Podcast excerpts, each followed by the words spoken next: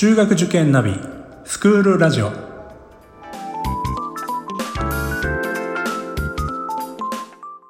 スクールナビゲーターののびるです。この番組は中学受験を目指すご家庭に学校の先生からの生の声や受験に役立つ情報をお届けするラジオです。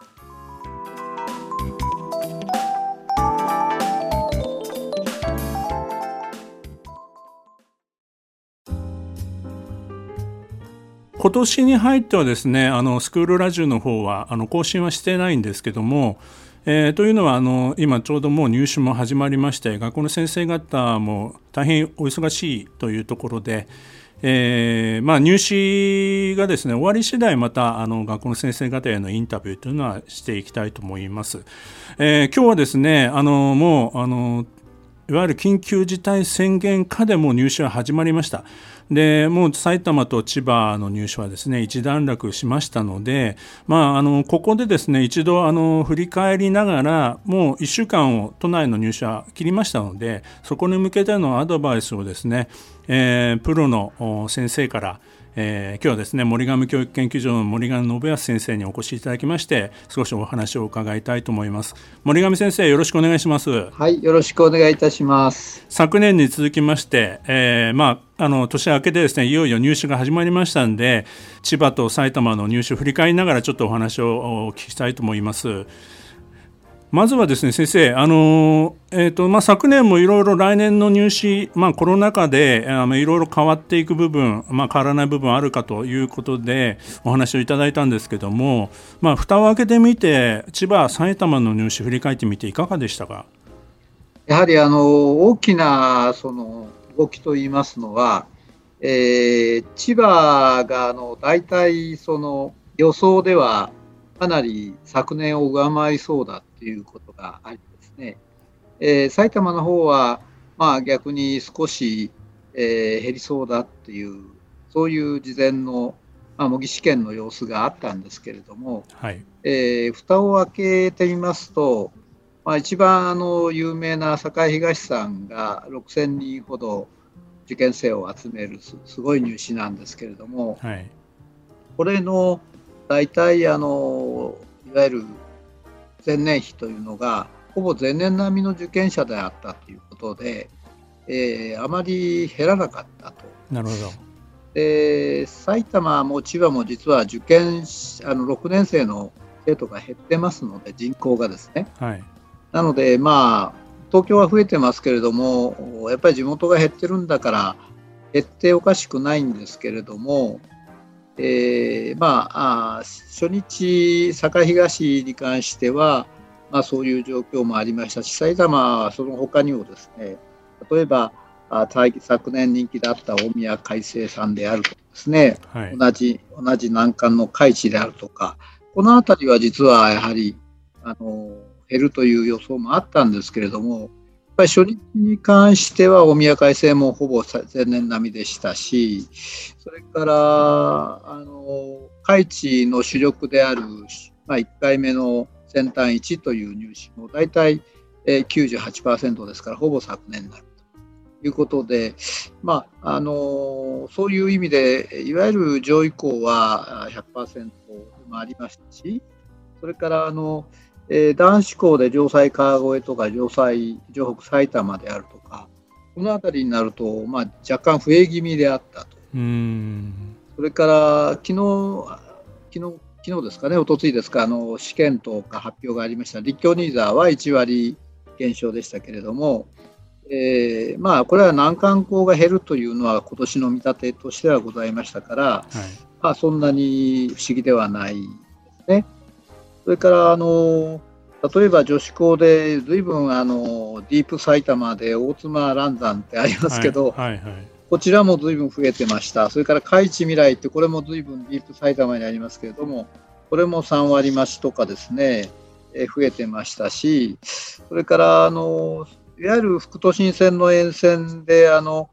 えー、西武大新座であったり、えー、細田学園であって、先ほどの大妻ランドもランザも一応その延長線上にありますけど、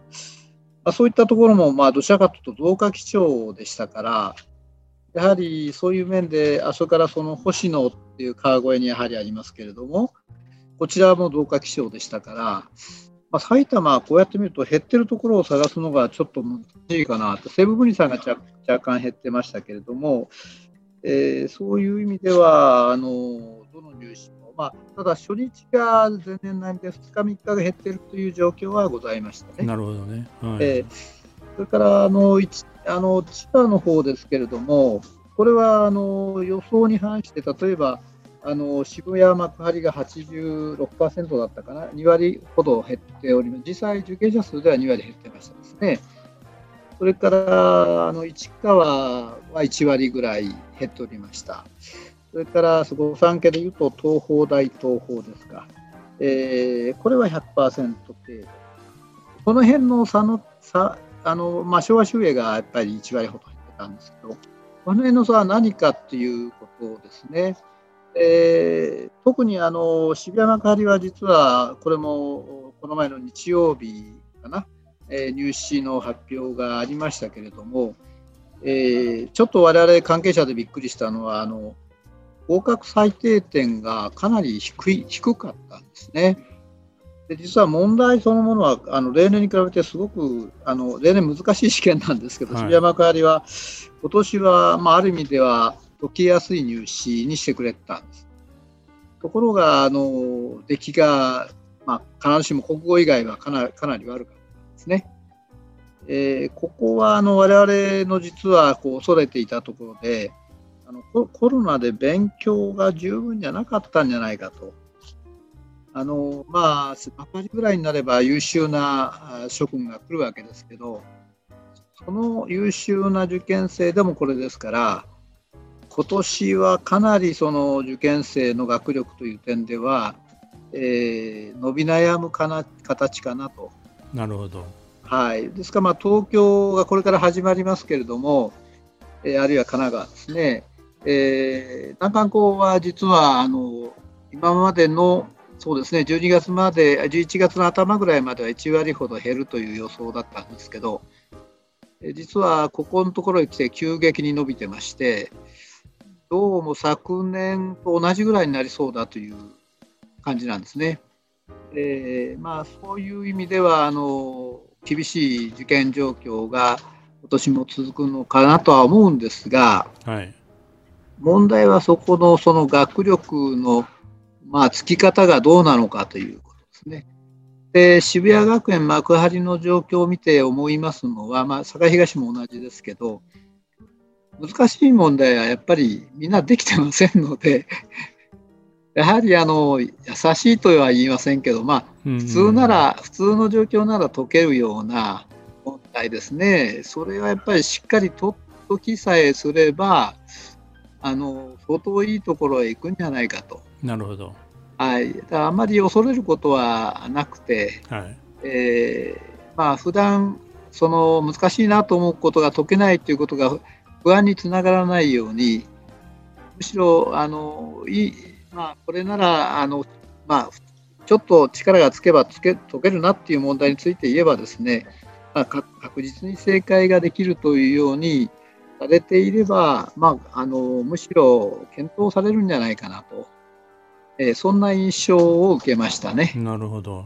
はい。まあ、あの入試問題はもうとうに作られて終わってるますから、まあ、あの実際に受けてみてああいつもの過去問より難しかったなとかできなかったなと思ってもそうとは限らない可能性があるということですよね。そうですね。で特にまた学校側もその渋幕のこの問題を見る限り他の学校もそうじゃないかなと思うんですけどね。あのつまり範囲を狭めたりあるいはあ科目を減らしたりということはしてない反面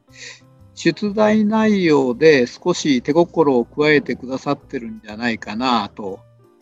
いうことが、まあ、ニュアンスとしては受け取れる感じが、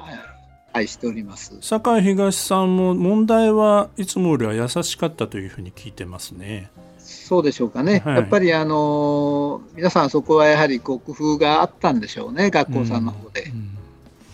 あとはあの埼玉の方はまあ堅調だけども、まあ、千葉の方は少し、えー、人数減らしているというのはやはりコロナの影響というかあのやはりまあ、感染してしまうと千葉の方から復帰するのに2週間もし間空いちゃうと都内が受験できなくなっちゃうとか、まあ、そういったことも少し関係してますかね。まあ、あのこれは松島先生のあの想像は僕も同じように想像してるんですけれども、はい、まあ、確認のしようがないんですがきっとそれはあるんじゃないでしょうかね。1月の2月の入試に近いですもんね千葉は。そうですね、うん、はい、ただ、まあ、千葉の場合は千葉日大が前年増とこれ前から予定されてたのでやっぱりあの付属志向というのはやっぱり相変わらず強くなっていましたね。はい。はいはい、それからあの公営ベリタスというあの、えー聖徳学園が共学化しましたね、はい。えー、これがあのやはり、えー、増えてましたね、男子の分が増えていたと。なるほど。でそそれ以外はやはり若干減少気味なところが多かったような気がしますね。はい。はい。まあ、埼玉の場合は、まあ、地元の方が、まあ、あのお受けになっている、まあまあ、ももともとそうだと思うんですけども、はいまあのもしかしたらその埼玉の中であるいは千葉を受けてる方も千葉の中でもうある程度学校を決めて、えー、都内の方はまあちょっとっていう方ももしかしたら今年はいらっしゃるかもしれませんし、えー、まあ、この状況を見るとそれは言えると思いますね。うん、はいあの東京はあえて顔を起こして受けないとかそれはあるんじゃないでしょうかね。ですよね。えーあの都内の方はそういう意味では実受験者はまだわからないとは思うんですけども、まあ、そういう点では、はい、あのもう決まってしまったら、まあ、受けないという方がもし、えー、例年以上にいらっしゃる場合はチャンスはあるってことですよね、はい、都内は。都内はですねあの、まあ、都内の特徴は非常に、まあ、千葉、埼玉もある意味では似てるんですが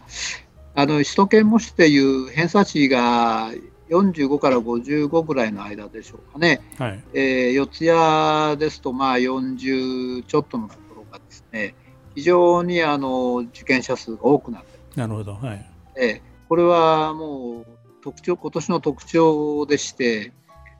でそういう面では皆さんものすごく慎重な出願をしているかなと。その分おっしゃるように受かればそこでもう他は受けないと。うんうん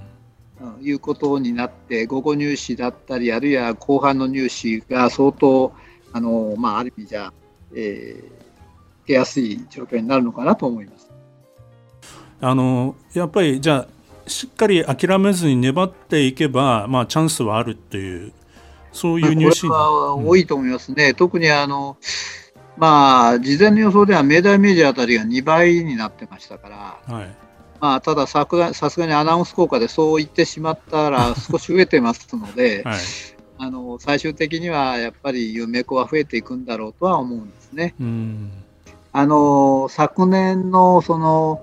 倍率が大変どこも高かったんですけど、はい、えー、今年に関してはその、えー、特にその55から60あたりの上位校に割とこう倍率が低いところが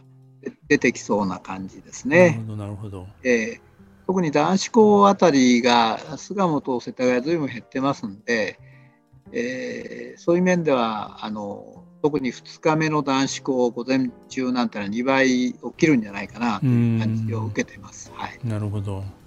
これはあれですね去年のあの四大模試あの模試なんかでももう傾向は出てましたよね。上位をちょっと敬遠してまあのはい、中堅がやっぱり、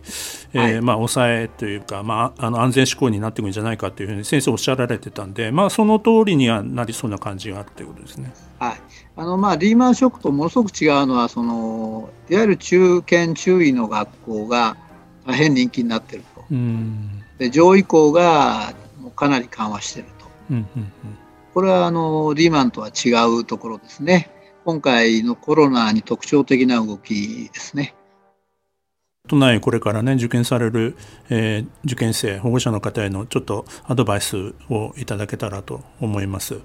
そうですね、まあ、あの先ほども申し上げましたように基礎学力それからあのいわゆる標準的な問題が解けさえすれば結構いろんな学校が狙えるんじゃないかというふうに思いますので、うんうん、自信持ってあの少しえー、最初手堅く固めるにしても、まあ、チャレンジを後半していってもいいんじゃないかなっていうふうには思いますね。あのコロナでの、まあ、最後ですけどもコロナによって何かちょっと特別な今回あのなんていうか特例的なことがあったとか、まあ、埼玉千葉の中で何かお聞きになっているところとかありますか？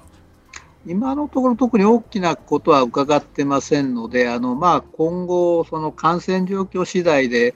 今年はずいぶん追試を22、23あの辺りでやりますから、はいまあ、そこにまああのどのくらいのその合格枠を残しておくかと学校も難しい判断を迫られているかなというところはありますね。またあのその、えー、受験資格といいますか追試を受けるあの資格に関してもまだその、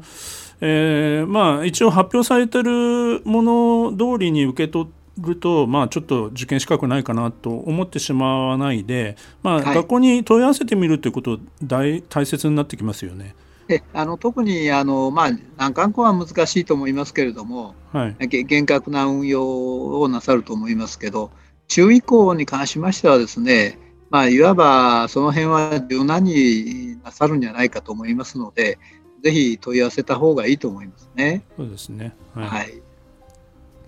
わかりました。はい、あのまた先生あの入試一段落2月の入試一段落しましたらまたあの、まあ、総合的なこうあの所感といいますか振り返りをお願いしたいと思いますのでまたその時はどうぞよろしくお願いいたします。はい。こちらこそありがとうございます、はい、本日は森上教育研究所の森上信康先生に、えー、お越しいただきました。どうもありがとうございました。どうもありがとうございました